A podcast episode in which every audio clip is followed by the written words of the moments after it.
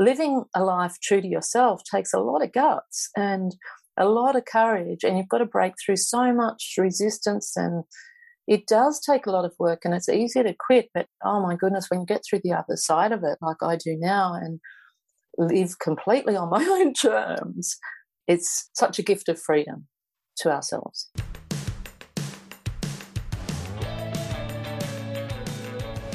I believe that the opposite of depression, it's not happiness, it's purpose. I believe that every single person has something unique to contribute to the world.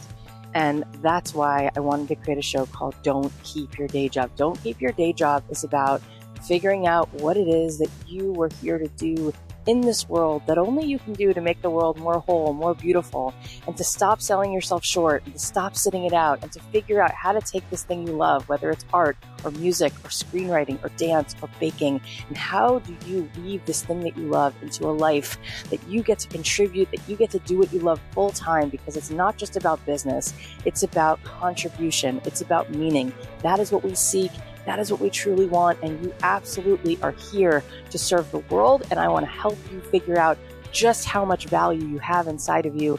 And every single week, we're going to be talking to people who have something to add to help you get out of your own way, to help you be more successful, to help you be the truest expression of you. My name is Cathy Heller. I'm so glad that you're here. Let's dive in. Thanks to GoodRx for supporting Don't Keep Your Day Job. GoodRx is a free and easy to use service that allows you to instantly compare prices for your prescriptions and find discounts on your medications. To start saving up to 80% on your prescriptions today, go to goodrx.com slash dreamjob. Also, thanks to Zen Business. Starting a business doesn't mean you have to be an expert at everything. Zen Business makes the business stuff easier so you can stay focused on your passion. Get started today for as low as $49 at zenbusiness.com slash dreamjob. And thanks to Purple. Only Purple mattresses have the super stretchy, ultra squishy material that adapts and flexes around pressure points and doesn't retain heat. Get 10% off any order of $200 or more by going to purple.com slash dreamjob10. Promo code dreamjob10. The terms apply. Hey guys, it's Cathy Heller. Welcome back to another episode of Don't Keep Your Day Job. So if you can hear my voice sounds a little scratchy, um, there's been a lot of big tears over the last few weeks. Um, it's fascinating because the episode you're going to hear today is one of the most important episodes we've ever done. One of the most powerful conversations I've ever had in my entire life. And what's fascinating is that I had this conversation with Bronnie weeks before I know what I know now. And what I know now is that my father has been diagnosed with AML leukemia.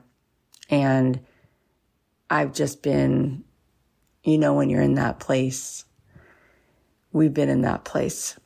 And it's just unbelievably touching because this conversation you're about to hear is so profound and so beautiful. And I'm in some ways living, living some of that conversation right now with my dad, with my stepmom, with my sister, with my mom as we enter this chapter. And I want to give a shout out to my dad. I want to give a shout out to my stepmom. I want to give a shout out to my sister and to my mom. You know, I'll tell you a couple things real quick, which is that we have not been together as a family for a holiday since before my parents got divorced when I was a kid. And this year, for whatever reason, my sister said, I think we should all do it together. And so we did. My mom was there, my dad, my stepmom, and it was, it was beautiful. Everybody was really present. And a couple days after Thanksgiving, my dad was admitted to the hospital and things changed. And we decided not to go back to LA. We decided to stay here because this is where we need to be. And I've spent a lot of really beautiful moments with my dad. And I'm completely blown away by him and how I have not heard him complain and how loving he is and how much he wants to use all of our time. He just wants to have whatever kind of moments he can to be supportive to me that's what he's focused on.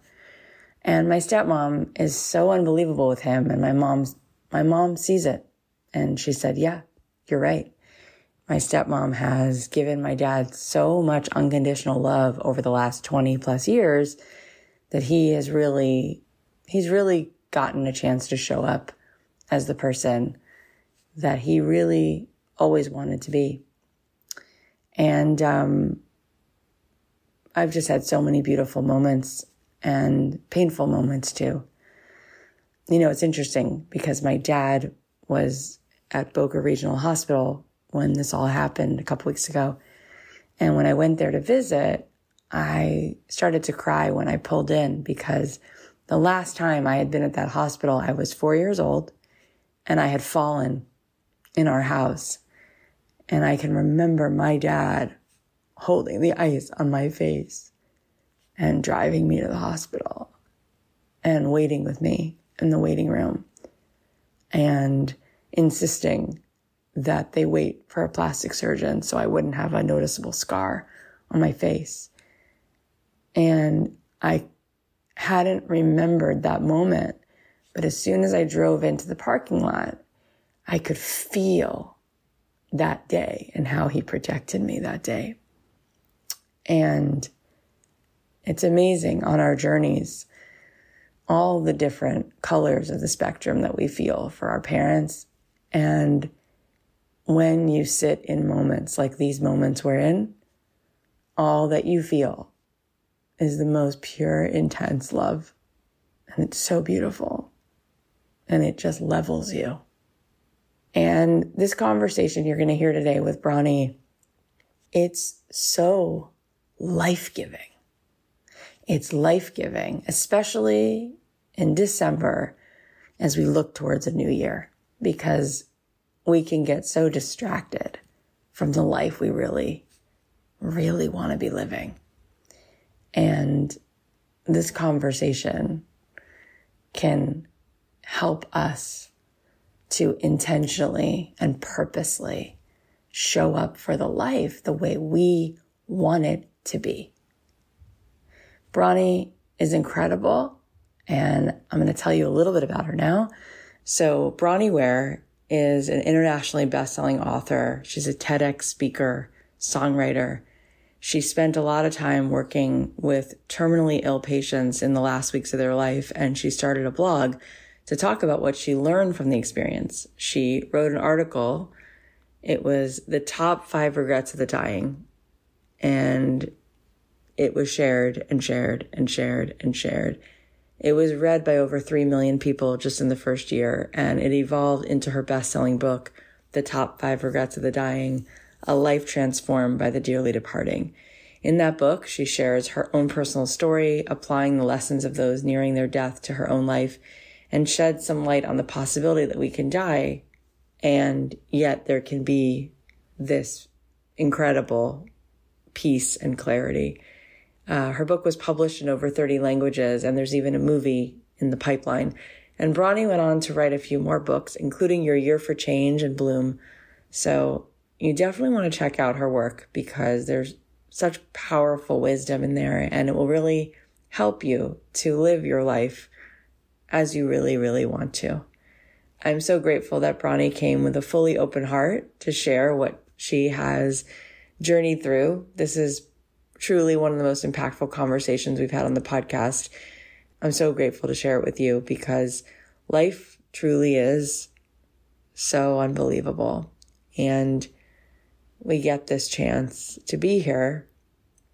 And I'm hoping that, especially as we sort of end this year and look towards next year, that this conversation is going to really help you live with purpose and intention deliberately, the way you really want to live. All right, without further ado, please welcome the incredible Bronnie Ware. So, Bronnie, right before we started recording, I told you how important you are to me and so many people. And your work has, it's just set off like an atom bomb of wisdom and the current that has come from the opening that you created with this truth that you put in the world and you continue to put in the world through all of your work. I'm just want to say thank you for doing that. Oh, it's it's an honor. I'm I'm really just a messenger of the lessons I learned. So thank you for connecting with them and, and sharing it on. So I know you through one of your books. You've written several books, but um, the top five regrets of the dying. And we're going to talk about that in a moment. But before we go into your whole body of work, I am curious who you were that led you to even ask those questions. Like, what was your journey like that you were in a place where you were really curious about how people reflected on their life? Okay. Um, I was a mess, to be honest. I was a seeker. I had always been a seeker. I was already a regular meditator, like a daily meditator, but I'd come from a lot of trauma in, in my upbringing. And I was just trying to find a way forward in a world that made sense to me because the way I was living and in the world that I was living in, it, it wasn't making sense at all. And so I'd come from a banking background, a pretty conservative background in some ways. My parents were conservative, but also not conservative politically, just um, Monday to Friday people. Yeah. And yeah, but they were also really creative. My father was a radio announcer, guitarist, and songwriter. And he'd met my mum when she was a singer. So we had this sort of influence. And so I'd gone straight off and done the banking game and the Monday to Friday, but it just didn't fit me. So I was sending out a lot of prayers and requests to life that I wanted a job with heart. And besides that requirement, the only other things were no high heels, no stockings, no makeup. I just wanted to be where I could just be myself completely. And oh, and, and, that I didn't have to sell insurance to people, which is what was starting to happen in the banking game.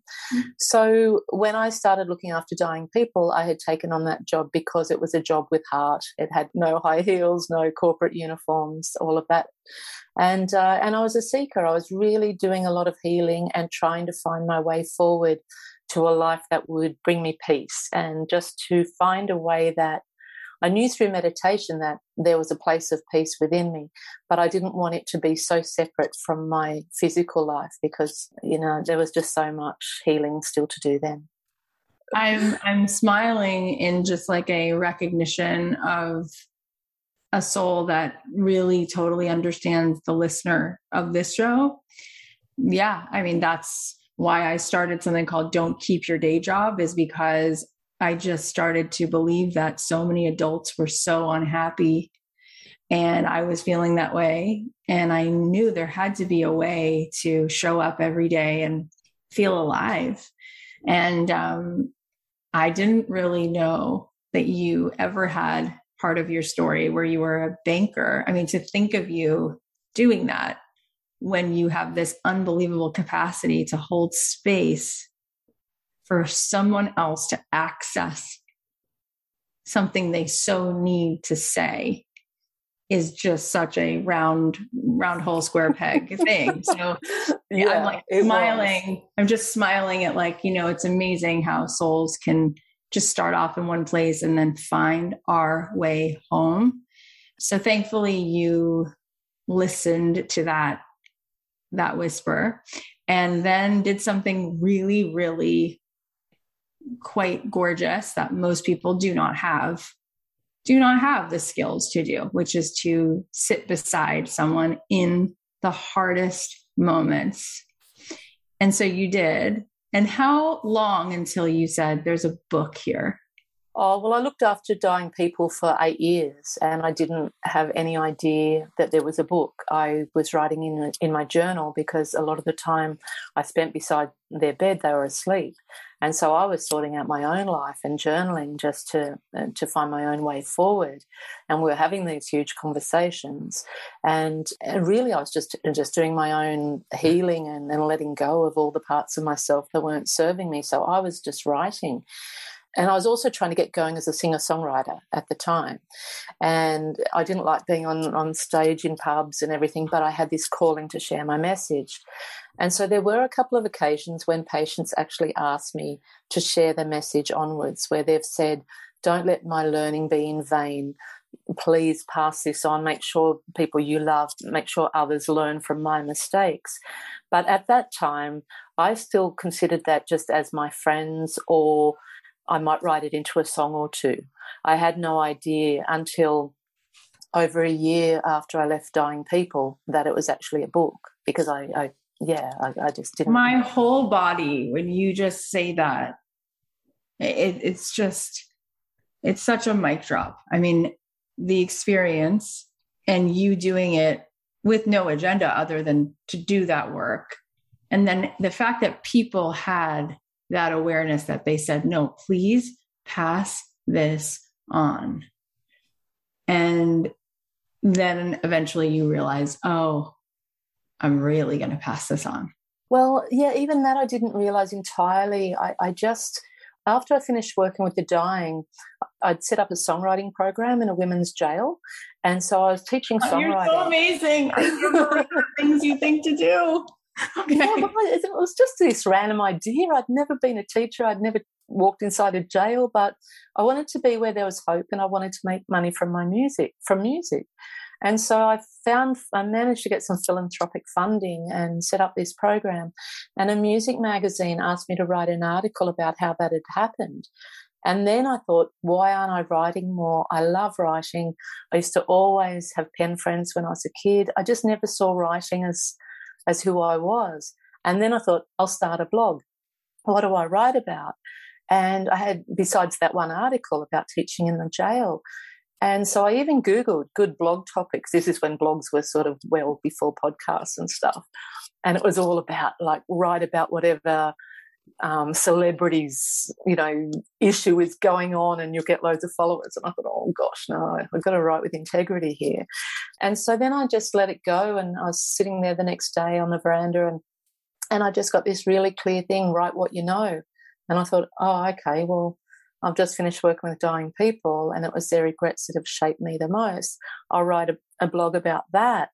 And I wrote that. And then about six months, six, eight months later, the blog um, took off and that led to the book. So, yeah, I I didn't see any of it coming, but it's I just put out a lot of prayers. Yeah. I want everyone to like take out a highlighter and circle what you just said because we all know what happened with that blog. The whole world knows what happened with that blog. Mm-hmm. And to think that there are people sitting right now listening to this who have their equivalent of that blog inside of them and they don't yet know that that's that and they're thinking to themselves I, I don't know i guess i should google what what a good blog topic is or i could just write what i know and i guess this would just be a cool exercise. And then the whole world is standing still having read it and you're thinking oh that's fascinating because it was just this blog post. And to think how many people have something they know right now and i want them to know that this is so important because people look up to you and they should. And we think that the people that we admire and look up to had some map before they began. No you began without knowing what the next part of the turn looks like in this forest and you just kept walking through this forest so it's just such an incredible thing to even hear that part, you know, that part of the story. So, yeah. but you also don't know the seeds you, you sow because I put that blog out and then it didn't take off until I was ready. I, I, believe I write a lot in my third book about timing and readiness. That when I finished working with dying people and then I taught in the jail, I burned out and I went through depression pretty full on. I'd never had any experience of it. I ended yeah. up suicidal. And it was only when I came through that and said to life, I'm bored of being sad. I'm ready to get on with it now. Show me a way forward that isn't singing in pubs. That's when the blog took off. So we don't know the seeds we sow, but we have to sow them regardless and keep growing into our readiness and then they'll you know they'll bloom in their own time. So there's always that as well because often people can put a lot of effort into something and it doesn't take off straight away and they think they're going in the wrong direction. But maybe it's just they're still growing into the readiness and when the timing lines up boom then it's going to take off. Oh that is such a beautiful point. Wow i love that so much. I could do a whole podcast with you on just that topic.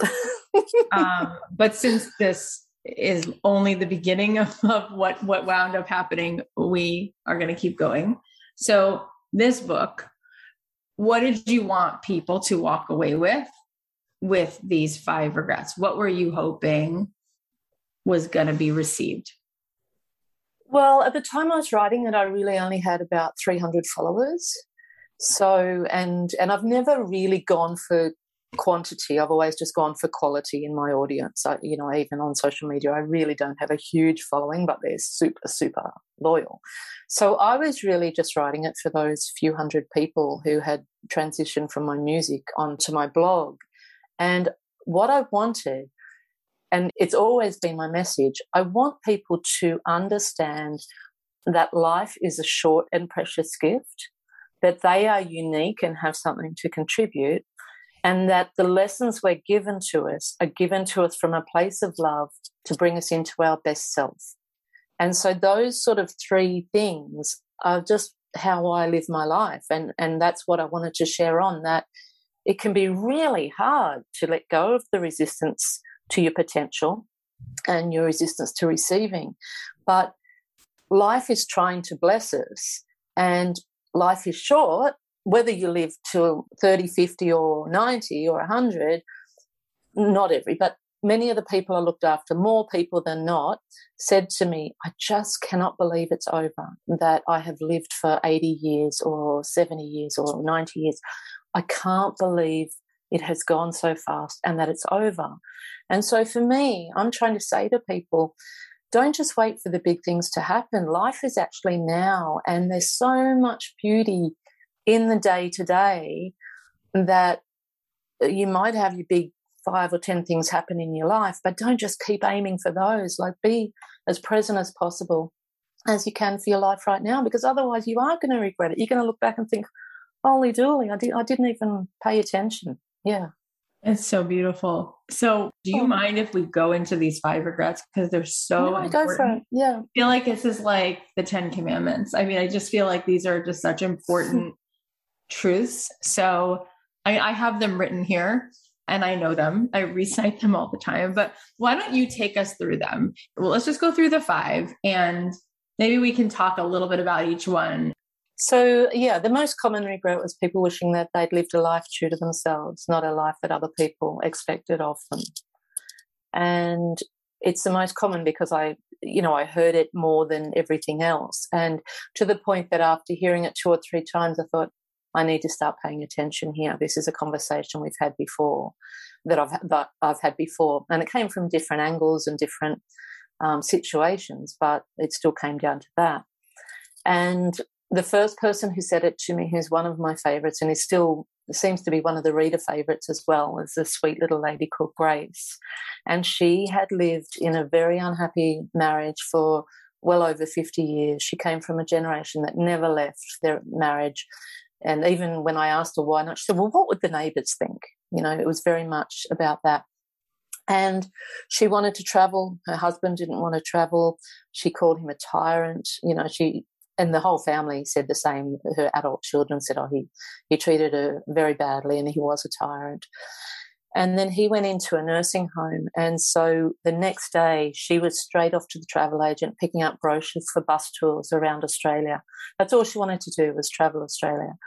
And, but within three weeks of him going into the nursing home, she started getting really sick and it turned out to be stage four lung cancer.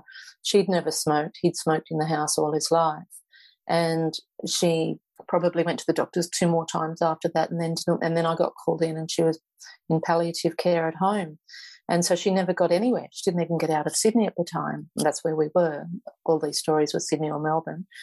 I was trying to get going with my music at the time and I was playing her songs and stuff. I'd take it, my guitar along to work and in her home, in her bedroom. And uh, she squeezed my hand really tight one day and just said, just promise me, Bronnie, promise this dying lady that you will have the courage to live the life your heart calls you to. Don't live the life that others expect of you like I have. She's in tears and I'm in tears. And yeah, and I do. I, I promised her and, and I promised myself at the time. And thank goodness I did, Cathy, because living a life true to yourself takes a lot of guts and a lot of courage. And you've got to break through so much resistance and break free of the opinions of others. And it does take a lot of work and it's easy to quit. But oh my goodness, when you get through the other side of it, like I do now, and live completely on my own terms, it's such a gift of freedom to ourselves. I mean, those who are listening don't know that I'm like crying this whole time, but I'm sure people at home are crying listening to this. You know, just that line, well, what would the neighbors think? You know, and then here she is, and none of that matters, right? No. None of it matters. Yeah. They're going to die too. yeah. Yeah. They're just people trying to do their best. We're all we're all just trying to do our best, but but some of them are doing it asleep and some of us are doing it awake. Yeah. And you know, I love, we're going to talk about the other four, but really, so much of them are related to that idea of living authentically, you know, in different ways. Mm. So the second one, I wish I didn't work so hard. What do you remember about that? Obviously, there's so much. yeah, well, the summary of it is that people realized their whole identities were caught up in their work. And then when their work was taken away from them, they had nothing left. And so they were wishing that they'd actually created some sort of balance. Not that life is a straight balance and you ever have it completely balanced forever. The minute you've got a balance, it's, you know, changes again. But just wishing that they had given more time to other areas of their life that brought them joy as well. And not using work as their whole identity, which is what you know a lot of people do and then if that's taken away which especially during this era with covid there's been so many massive changes if that career is the carpet's pulled out from under you who are you without that job and that was what created the regrets mostly was because they didn't know who they were without the work. They hadn't developed the relationships with their friends or with their family that they wish they had because everything was caught up in their work and goal setting and, and achieving and achieving and achieving and and not actually having any sense of self outside of that. Mm, and it's so important. And it's interesting. It's a little bit of a slippery slope because I was going to commend you. And I feel that this is what I've been aspiring to do, like to follow in your footsteps, is to do work that feels so much more just like who I am than a job. So therefore, it doesn't feel like work. It feels like mm. to me just living my life. Like right now, the fact that I get to do this podcast and that this is my work, it's like this is a dream. You know, I'm sitting with you is it's like opening up a gift for Christmas morning.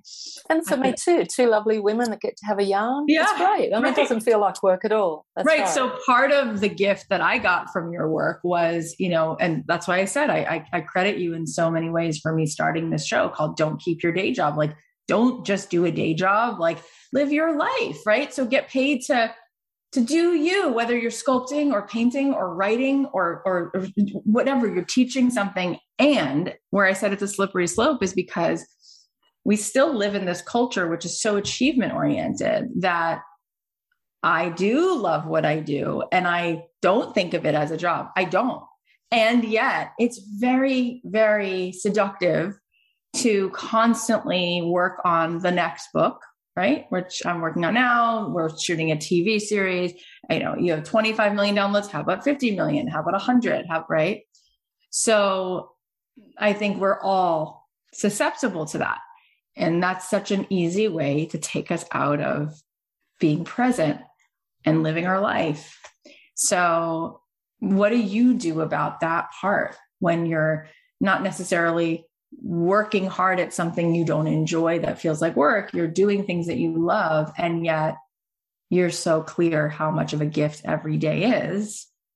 So, do you find time to sit in that? Oh, I've let go of the striving. I, after my daughter was born, um, which is actually my third book, um, I was diagnosed with rheumatoid arthritis. And so I ended up on a really big health journey. And that taught me to slow down and, and not be striving so much and not be pushing. And what I came to realize, and this is now how I live, which allows me not to have to always be looking at the next thing, is that the more space we create to just be present and do things that we love, like go for a bike ride or sit out in the sun with the dog or whatever, like things that aren't actually achieving things, you know, officially achieving, the more you actually honor those gifts of space, get offline and just be with life, the more shortcuts life gives.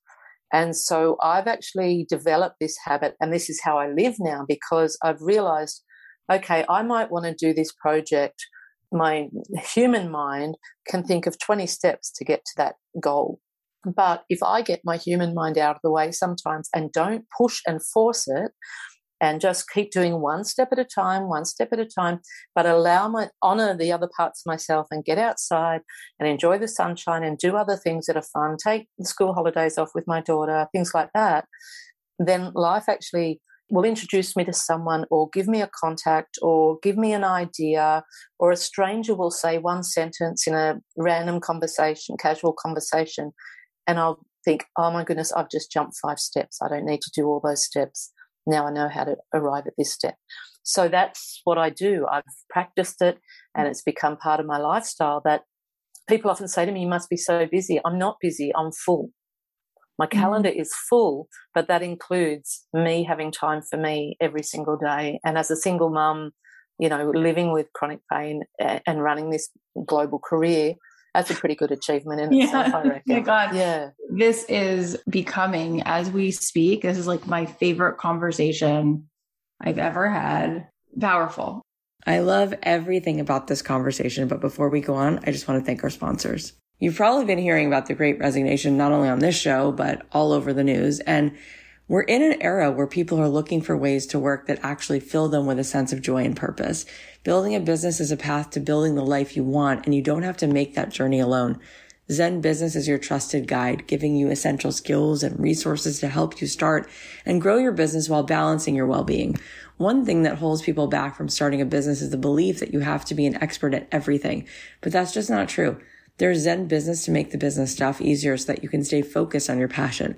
They help you with fast, low cost filing to get your formation done as quickly and easily as possible with no hidden fees. And they also provide you with a team of experts ready to help you throughout the life of your company. You have access to registered agent service to handle all correspondence with the Secretary of State or other agencies to make sure you're following all the necessary procedures and rules. I love that ZenBusiness has a really simple pricing structure with different tools and services, and you can choose from those to start your business. I know that it can be super overwhelming when you're first building and you might not have the funds to pay for a ton of services, but this way you can pick what you need for now and then add more when you need to reach the next step. ZenBusiness is also a great resource to educate yourself on creating and running a business. They have blogs and articles on topics like how to understand your market, a glossary of business terms for entrepreneurs, a list of resources for small business and women in business. It's so important to be resourceful and use what's available to you. So definitely check it out. ZenBusiness has helped hundreds of thousands of people get their business off the ground by guiding them every step of the way and making it easier to launch a successful business. Get started today for as low as $49 at zenbusiness.com slash dreamjob. That's zenbusiness.com slash dreamjob. Have you ever heard all the gimmicks that promise a great night's sleep? I don't really care what kind of toppers there are or how heavy a blanket may be because sometimes that's just putting lipstick on a pig. Bottom line is if you're sleeping on a terrible mattress, your sleep will be terrible it's that simple. That's why I recommend sleeping on a purple mattress. Only purple mattresses have the gel flex grid. It's a super stretchy, ultra squishy material that adapts and flexes around pressure points and doesn't retain heat. The gel flex grid is amazingly supportive for your back and legs while cushioning your shoulders, neck, and hips, no matter how you sleep. I love my purple mattress so much. It's so comfy and it keeps me at the perfect temperature at night. Plus it bounces back if I move around, so I don't have to worry about that feeling of I'm stuck. You know, you get that sometimes with memory foam. Try your Purple mattresses risk free with free shipping and returns. Financing is available too. Getting a great night's sleep starts with having a great mattress. Get a Purple mattress. Go to purple.com slash dreamjob10 and use code DreamJob10. For a limited time, you can get 10% off any order of $200 or more. That's purple.com slash DreamJob10 Code DreamJob10 for 10% off any order of $200 or more. Purple.com slash DreamJob10. Promo code DreamJob10. Terms apply. Okay. The third regret is I wish I'd had the courage to express my feelings. Oh, so what did you hear? What do you remember about that? Well, this is the one that affected me the most because at that time I, I had some pretty big walls up around myself and I was not expressing my own feelings at all. So I really paid attention to this one. And my favorite story from this is with Joseph, who's an elderly man, 91. He was a Holocaust survivor. He'd worked all his life. And at the end, he was in tears with me his family didn't want him to know he was dying. He knew he was dying and he asked me, Am I dying? And I said, Yes, Joseph, you are. And his family just kept pretending he wasn't, bringing in massive meals when all he really wanted was, you know, five grapes or something like that. And, you know, I, I don't want to judge anyone because I don't know how they even survived getting through what they got through. But in the end, he was in tears to me. I was giving a foot massage, which I used to do a lot with my, my patients. And he was in tears and he just said, They don't know me. They don't even know me. And, you know, they don't know me at all. And I said, Well, you know, maybe do you want me to bring them in here and let's let them join this conversation? Oh no, it's it's too hard now. It's too late now. And I said, but uh, you know, I can open the conversation for you if you need. No, it's too late. And, you know, he's sobbing in my arms, this 91 year old man who's been through all of that and just felt that he couldn't express his feelings to his family and he'd never been able to. He just, um, his love was a practical love of providing and and looking after his children, teaching them very well about money, and you know, so they'd always be safe and secure, which they were. But it was heartbreaking to have a 91 year old man sobbing, saying, My family don't know me at all, and I don't know how to talk to them about that, and not wanting to, not having the courage to at that point, or the or the energy to as well. Yeah. I mean, it's amazing how many people are listening right now, how many people live on our streets and they haven't said what they actually need to say to people they pass in the hallway in their own home every single day, you know, or someone like a father or a mother they haven't spoken to, or someone they see every Christmas or Thanksgiving, or their boss or their child. And it's like the bandwidth that that takes, you know, and the fact that you did this for years and you picked five things and that this is one of the five means you heard this so often you know so the hope is that and it, and it's already happening over and over and over again is that people who read your work and listen to you and follow you hopefully they make that change so that they're not sitting there in that moment the way joseph was. Yeah and it is freeing. I mean i've worked through that now and i'm really honest and i show my vulnerabilities and i i just say what i whatever i need to now. And when i think of how much work it was to protect my heart and keep quiet compared to how flowing and free it is. Once you break you know you chip away at that wall and dismantle it it's beautiful. It's it's beautiful just to be human and let people see who you are. Yeah. And the fourth one to me is interesting because it was i didn't expect it in the list. I wish i had stayed in touch with my friends. That's the one that I don't know. I just didn't think that that would be in the top five because the other ones have to do with actualizing self and feelings. And, and of course, people spend too much time at work. And then it was like, I wish I had stayed in touch with my friends. What was that about? What were people saying to you? Why did friendship come up? Mm. Okay. So a lot of the people I looked after were say I did look after some younger people in 30s, 40s, 50s, 60s, but a lot of them were in their 70s and 80s and 90s. And so they had, a lot of them had adult children. But they were still a parent. And so when the adult children know someone, remember, these are people who knew they were dying. The family knew they were dying. They'd employed a carer to look after their mother or father for the last weeks. So the subject of death was lingering there quite heavily. But the dying person was still a parent. And so they were worried about the grief they were causing their children and often their adult children and grandchildren, but often the children were already grieving and, and tearing up and being sad every single time they'd come to see the, the person lying in bed. And the person lying in bed is feeling like such a nuisance and a, an hmm. inconvenience when they don't want to burden their children, their parents, they want to still keep looking after their children, but all they're feeling is what a burden they are, and they just want to get it over with so their kids can get on with their life. But then a friend comes in, and especially old friends who have memories from of before that person became a parent, or even if they're friends of 20 years and, and it was after their, their kids had left home, friends just allowed the dying person to just be themselves and not actually be a parent worrying about their kids or their grandkids or whatever. And so friends often had a lot more laughter and giggles and funny stories with the dying patient. You know, even if their heart was breaking and everything else, the dying person didn't feel the responsibility for their friends that they felt for their, their family. Right. And also, when someone's dying and they can't get outside, they can't go down the street, they just want some day to oh, day, not gossip, but feedback of what's going on out in the world today. Like, right. is it busy over in Bridge Road or where have you been today or, you know, whatever. And so, friends just bring a lightness to those last weeks that family can't. And sometimes when someone knew they were dying, they were wanting particular friends and they couldn't find those friends, or the friend had died, or they had disconnected or fallen out with that friend and didn't know how to start looking for that friend.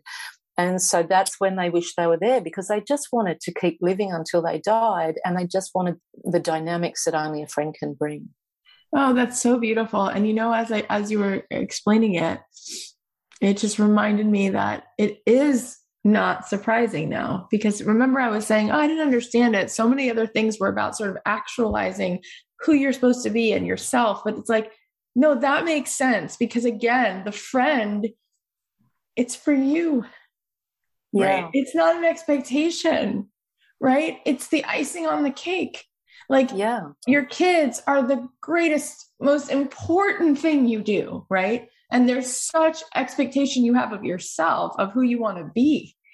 And they have demands of you, and it's normal and it's healthy yes. and it requires yeah. a lot. And your spouse requires a lot, and they have expectations and you have expectations, but your friends, that is the part mm. that is about you actualizing self. It's about receiving. It's almost like all of these have something to do with letting yourself receive, right? Yes. Doing more of what you want and not what everybody else.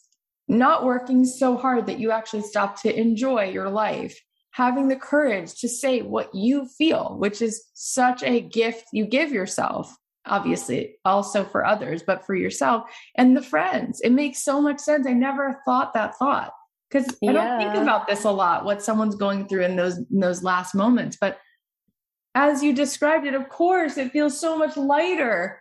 Yeah, yeah. Absolutely. Yeah. And I mean, even as mums or business women, we can catch up with other business women or we can catch up with other mums in the playground and we make friends with other mums and everything else. But when you go out just with with a girlfriend, just you know, one of your mates, uh, you know, female or male, just someone who's just a mate, you're, you're just you. And mm. every Friday, I go out to lunch with a positive friend. That's the deal I made myself a few years ago. And I don't, I work Friday morning, but I never work from lunchtime Friday, every Friday, no matter what, because then I remember who I am as me, as Bronnie, not as Bronnie, the public person, not as Bronnie, the mum, not as Bronnie right. battling, you know, healing disease, whatever. I'm just Bronnie, you know, the dag, the, the uncool, goofy thing, just going out with friends. And so, yeah, it's for you. It's, and it fulfills a need that nothing else can. Oh, so good. There's a few more things I want to get into, but let's just thank our sponsor. Today's episode is sponsored by GoodRx. With GoodRx, you can instantly compare prices for your prescription at every pharmacy in your neighborhood and save up to 80%. Many times, the price you find on GoodRx will beat your insurance or Medicare copay price. So even if you have insurance, you should go check GoodRx to see if you can get a lower price. GoodRx is free and easy to use, and it's the number one most downloaded medical app. I've used GoodRx to find better prices for things like cold medicine and headache relief. It's really straightforward. I just type in the name of the prescription and they show me a breakdown of which pharmacies have a better deal. So I've been able to save like 70% compared to what I would have paid if I went to my usual pharmacy. It's such a helpful tool, especially since a lot of us in the States are already paying so much for healthcare. To start saving up to 80% on your prescriptions today, go to goodrx.com slash dreamjob. That's goodrx.com dot com slash dreamjob to start saving up to 80% on your prescriptions. GoodRx is not insurance, but can be used instead of insurance. In 2020, GoodRx users received an average savings of 79% of retail prices. The last one this ties in so well with everything we've just been discussing about it, which is I wish I had let myself be happier. And what did you hear about that? And then why don't we? Yeah, okay. So sometimes, well, too often, we just keep living our life according to other people's expectations, but we take their opinions on and judge ourselves that way as well. So one of my patients had divorced really early. She'd actually left domestic violence, but in her era, divorce was a scandal to the family. so she had shamed her family, moved from rural Victoria in Australia to Melbourne, the capital city of that state. And she just gone straight up the corporate ladder and worked and worked and worked to prove to herself that she was worth something and had become a CEO long before women were becoming CEOs and was in such a different, in a very masculine world. But she didn't realize that it was only her parents' opinion, and she just carried that shame all the way through until we started spending time together. And she actually said to me, "Why are you always so happy?" Because I was humming, and and she said, "Tell me to be quiet. Stop, stop humming. You're always so happy. Why are you so happy?"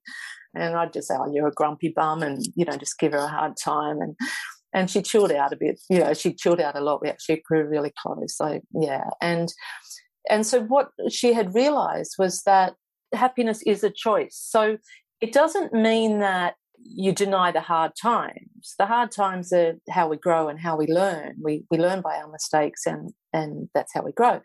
But we always have the choice on how long we stay wallowing in that and how much focus we give to the hard stuff.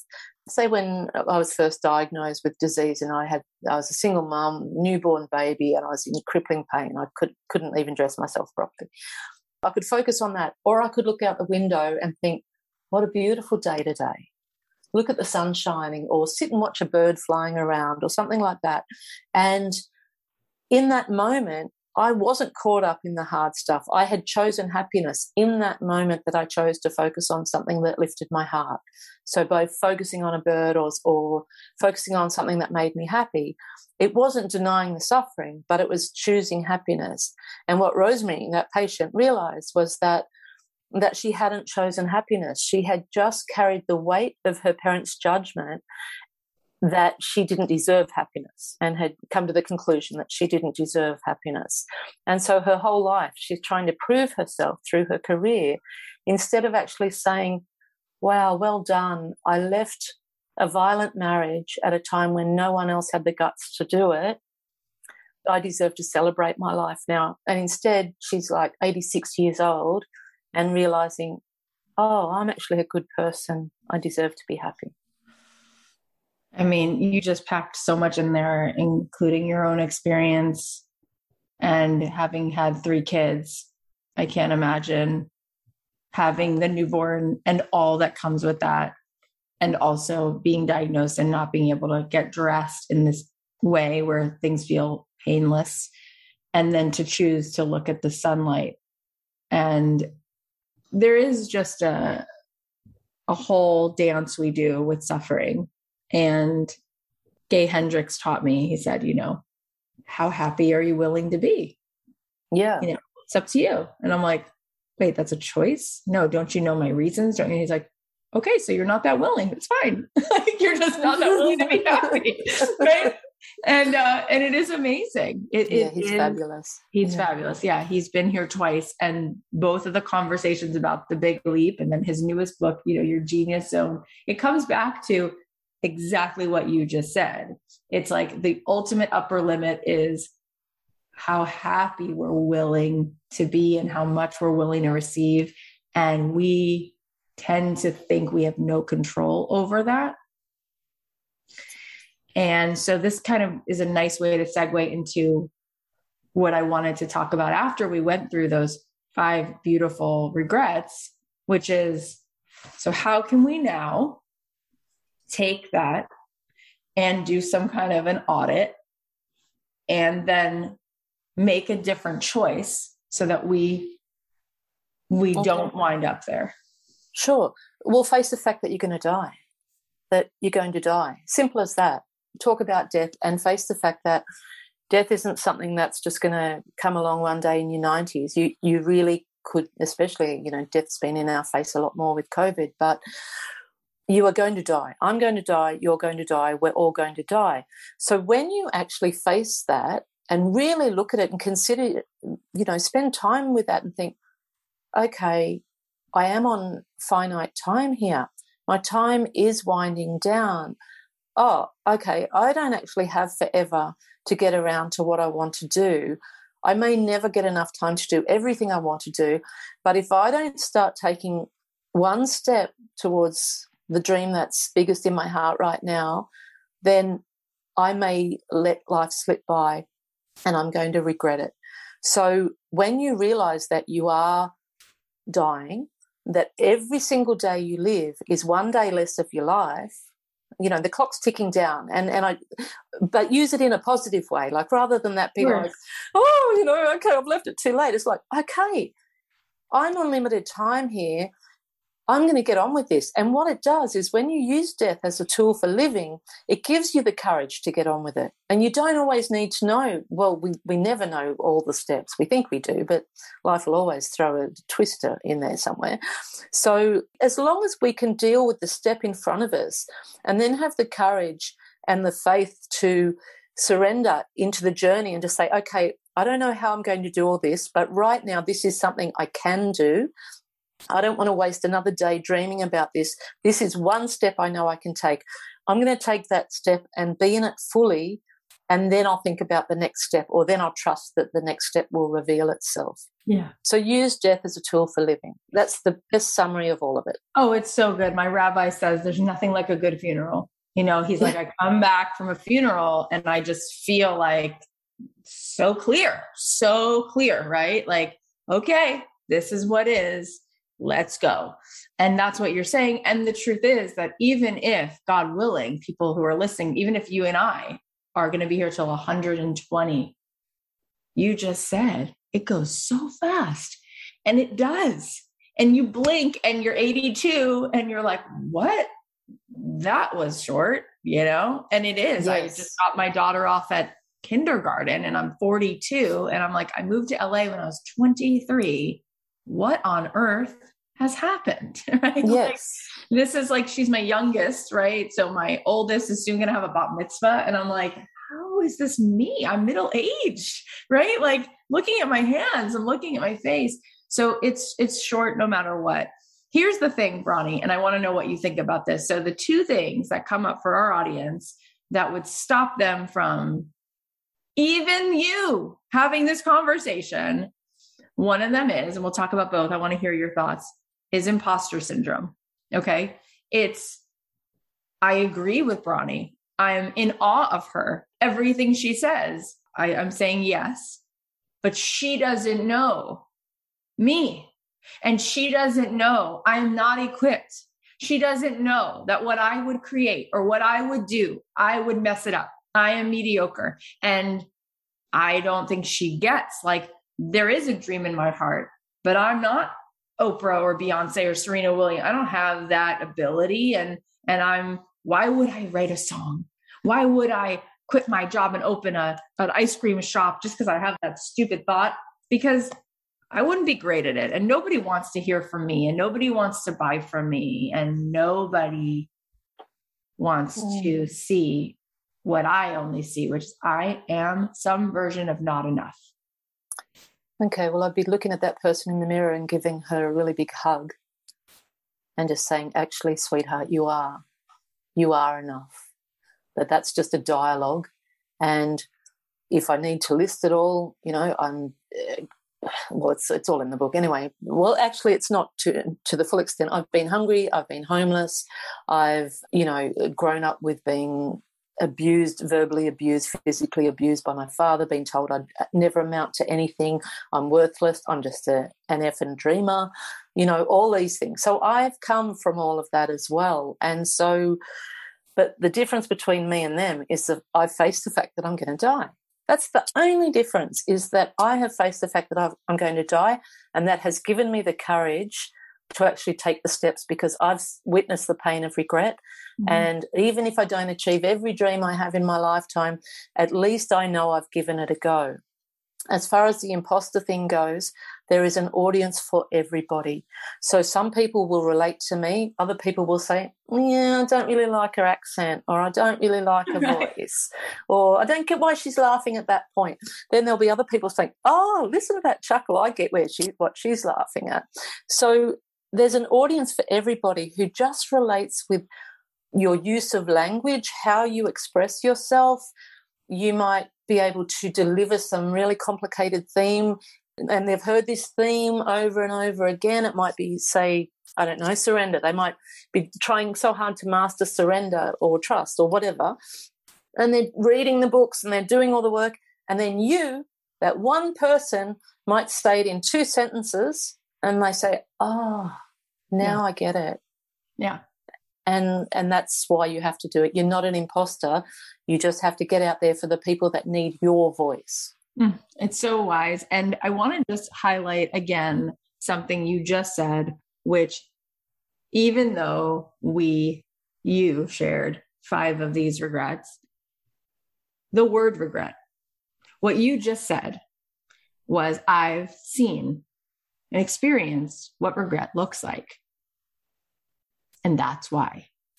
And even though you went through those beautiful, beautiful, powerful five things, I want to ask you what it looks like when someone is filled with regret. Because I have not spent the time you spent staring that in the mm. face. And I do imagine that the level of which you've seen it, what you just said is no, you don't understand. Regret is not something you want. No, it's utterly heartbreaking to witness. The level of anguish and heartache that people go through when they realize they've got to the end of their life and there's not a thing they can do to change the regrets they now have because they're too tired, the people have died, they don't have the courage, but mostly because they're exhausted and they and they just all they have energy to is be helped onto the commode really and to lie down again and to talk with whoever's sitting beside them. And when they realize that, that their life has been shaped by the choices that they've made or the choices that they haven't made, yeah. that is utterly, utterly heartbreaking. And it's absolute despair. Despair and anguish, I guess, are probably the two words which would sum it up most most precisely and, and most clear, briefly. It is utter despair and anguish because there's nothing they can do at that point except learn to live with it because they're going to die with it. Yeah. And I just want to ask because I'm curious was there a type of person or a group of people who had a sense of peace? And what did they have in common? The people who were able to go into that next journey, into this quantum reality with some level of mm. actual peace. Yeah, there were some people that had incredible peace. There were more people had regrets than didn't, but then there were others who were just totally accepting of the life they've lived. What I started to notice about about them was they usually had some form of faith, not necessarily a religious faith, but you know, some belong to religion, but some sort of faith in something beyond. They also had good communication with their children, or um, they had good friends networks, and they had humour, Aussie humour. Yeah, well, I mean, any any humour, but I only experienced the Aussie humour. So yeah, they could still laugh at life, and um, and they could still crack jokes, or they could still appreciate other people cracking jokes. So it was communication and humour, and and faith, and yeah, community. Did you, and this isn't a question I don't think I've ever asked anyone on the podcast, but I'm curious if being in that environment, if you had any experience where you felt there was some something that you even witnessed that you felt happened Ooh. when the soul or whatever you want to call it when the person is no longer in the body right and there's yeah. the life force leaves did you feel anything or witness anything that gave you some sense that there is a beyond? I'm just curious. Yes. Yes, yeah, yeah, and I'm happy that you asked. Um, so my first, the first thing I noticed in my very first dying patient, remembering this is the first dead person I'd seen in my life as well. Oh my god!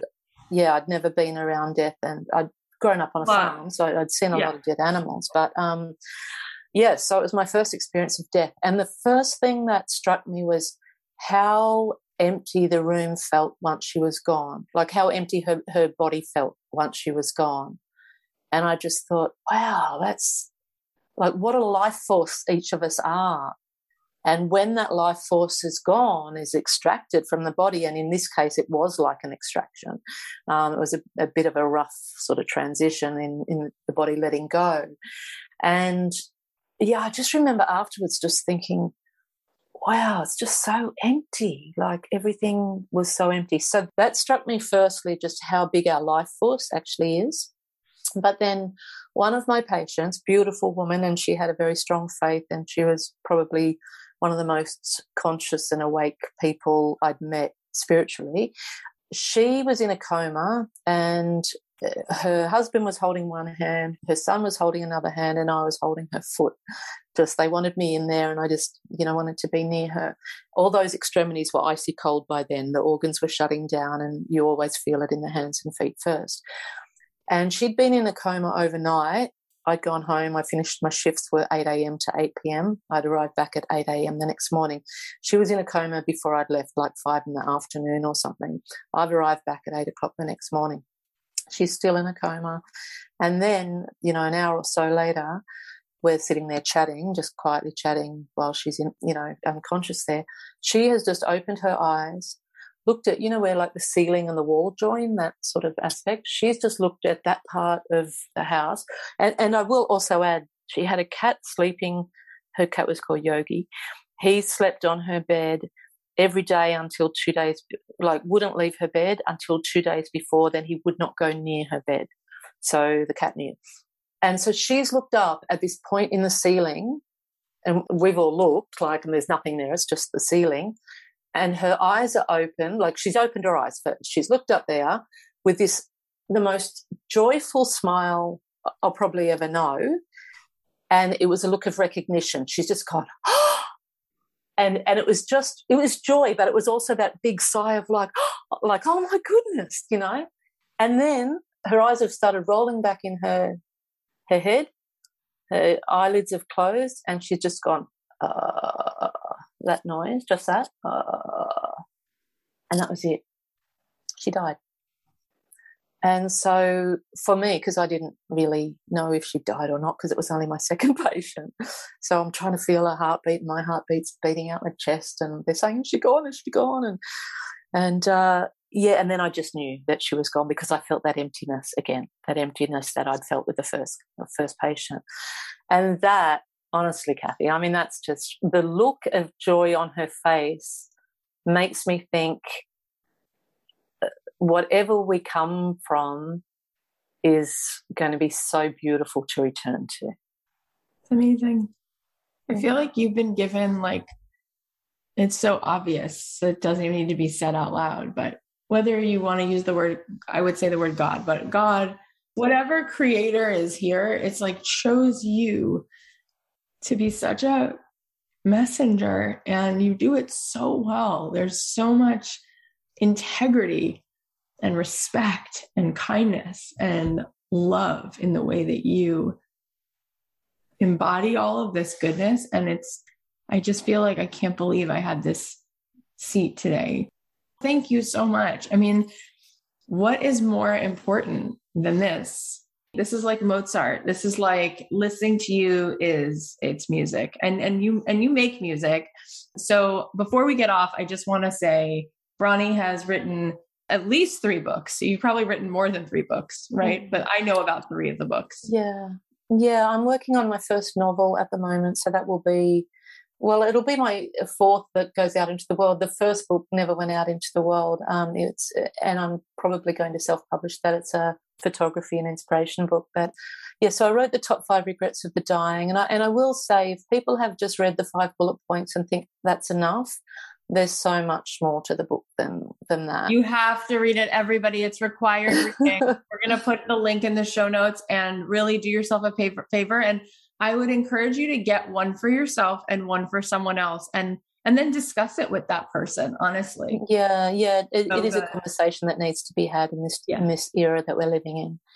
Um, my second book is a collection of short stories, 52 short stories around regret free living. I had the baby then, and I just had to, mm-hmm. I could only do short stories. And uh, we were going to do 50, but 50 Shades of Grey was coming out around that time. so my publishers said, let's st- stay away from 50. Right. So that's how it became Your Year for Change, like one story a week, 52 stories. And then my third book, which actually picks up where Five Regrets finished, it's a second memoir, which I certainly didn't plan on writing, but it just boom came out. And it's called Bloom and it's a tale about courage and surrender, breaking through your upper limits. And it it's really about not just about my journey with disease, but also learning to trust in the timing. I wanted my house on the hill before I was ready for my house on the hill. So there's sort of a, a few theme story themes in there about going for dreams, but then actually learning to surrender and trusting that life is on my side. And yeah, so your Year for Change is actually some of my readers' favourite, even though it's the least known of all three books. Some of my readers just adore it.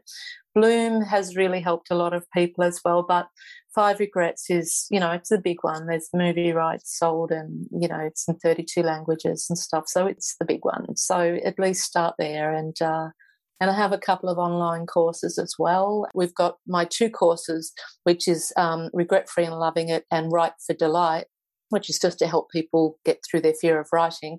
We're going to put the links in the show notes, but can you just say what the URL is so people can go? Yeah, so it's it's bronnieware.com. So Bronnie like Bonnie with an R in it, Bronnie, and then ware like warehouse or aware. Yeah, aware is probably better. Yeah. Bronnieware.com. That's the You go to bronnieware.com, you can find the courses there and we'll put oh, the show yeah. notes, we'll put the links there and your music is your music available yeah for- yeah so my music's on apple music and spotify I can't play anymore. My fingers um, are, mm. are, disabled now because of RA. But I still am so proud of my my music, and some of those songs are likely to end up in the Five Regrets movie. So it's a full circle. You know, it's just a beautiful full circle. Every single thing you say, I feel like the gates of heaven open, and that there's like a whole other Herculean thing that you just done or just said as if you just said you went to get groceries. And this movie when is this movie going to be coming out? I don't know. It's been a bit of a journey. Um, there's a really beautiful script has been developed. There's been some hiccups along the way but i always believe good things take time. And uh, yeah they're working on it in the background all the time but production hasn't started none of that. It's not up to there yet. Well here's what i know is that the amount of people who are in that next dimension who are acting on your behalf and sending you the most incredible just angelic support. I mean i can't even imagine how much because that is the kind of gift you can't repay somebody for that kind of a gift, right? When you're there for someone in those moments and just how that creates for you this portal of blessing around you. I can't even imagine like how great that blessing is that you carry all around you and what an example you are for your child. It's just all so amazing. So we're going to send everyone to bronnieware.com. You can follow her on Instagram. If you enjoyed this, you must share this with a friend and go get two copies of the book today. Just take that step. Buy a copy for yourself, buy a copy for your best friend, for your mom, for whoever it is, and say, hey, I think it might be a good idea for us to read this book and talk about it. So thank you so much for coming. I am changed from having this conversation with you. And uh, it's just not something I really have the words for, but I loved every second of it. Thank you, Cathy. Me too. It's been a blessing and an honor. Thank you. Thank you. Wow. So, so powerful. Here are some of the takeaways. Number one, we don't know the seeds we sow, but we have to sow them regardless and keep growing into our readiness. They'll bloom in their own time. Number two, life is a short and precious gift. Don't wait for the big things to happen. Life is now. Number three, have the courage to live the life your heart calls you to. Number four, give time to the areas of your life that bring you joy. The more space we create to be present and do things we love and honor those gifts of space, the more shortcuts life gives you. Number five, it takes a lot of bandwidth to protect your heart and keep quiet. Free yourself and say what you need to say. Let people see who you are. Number six, happiness is a choice. Number seven, use death as a tool for life, for living. Realize that you're on finite time and start taking one step toward the dream that's biggest in your heart. Don't let life slip by. And number eight, wherever we come from is going to be so beautiful when we return. Thank you so much for being here, but really for actually being here. I can feel the way you listen and you show up, and it's really something. I know that you have also so much going on with the holidays around the corner, and it means the world that you're here. Some of my favorite guests are coming on the show. Daniel Pink will be back, Donald Miller, Malcolm Gladwell, and we have a few more surprises up our sleeves. So make sure that you subscribe on Apple Podcasts or follow us on Spotify, wherever you're listening. And did this episode touch you? Can you think of one person who could benefit? If there's someone in your life who you think would be inspired by this, if the answer is yes to that, share it with them right now. And you can also post about this episode on your Instagram or Facebook and tag me and I will reshare. Maybe even share one thing that you got from this. Share a little video in your Instagram stories and I'll repost them so Bronnie can see them too. And lastly, I'm doing a intimate retreat in South Florida in February. It's going to be a three day powerful experience. This will be such a big way to start 2022 if you want to apply, applications are due by December 22nd. You can go to cathyheller.com slash ready. I love you. I'll leave you with a song and I'll talk to you on Thursday. The podcast is a production of Authentic. For more info on advertising in this show, visit AuthenticShows.com.